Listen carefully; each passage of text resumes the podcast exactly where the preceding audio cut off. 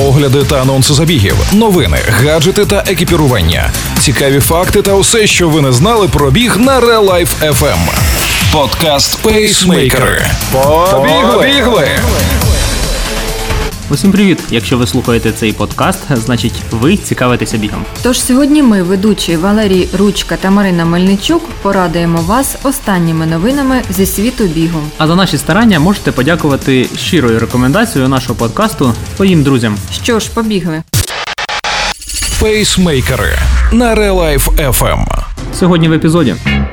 Чемпіонат АБАФ з гірського бігу. Чоловіча бронза за українцями.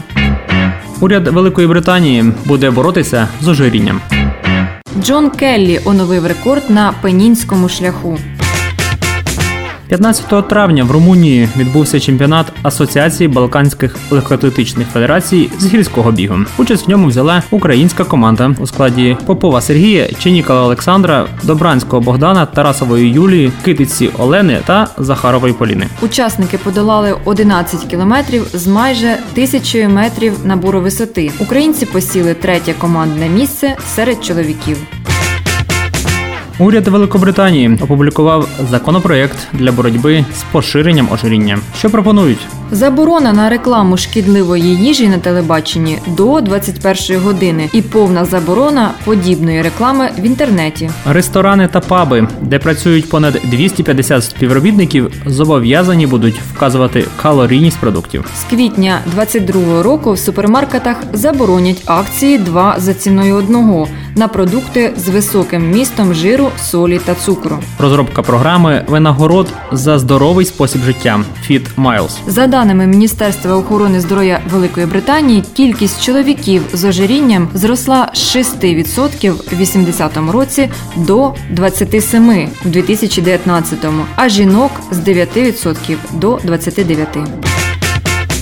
18 травня Джо Келлі, один із 15 фінішерів The Barkley Marathons, вдруге оновив рекорд з найшвидшого проходження легендарного пішого маршруту Пенінський шлях, який пролягає між Дербішером та шотландським кордоном, довжина якого становить 268 миль. Це 430 кілометрів. Власне, влітку минулого року Келлі побив попередній рекорд для Пеннінського шляху, що тримався 31 рік, подолавши його за 64 години 46 хвилин. Втім, інший відомий трейл-ранер Дем'ян Холл вже через 8 днів пройшов цей самий маршрут за 61 годину і 34 хвилини. І ось у травні 2021 року, попри не надто сприятливі погодні умови, Джону Келлі вдалося оновити рекорд для пенінського шляху до 58 годин і 4 хвилин. Зазвичай проходження цього відомого маршруту займає кілька тижнів.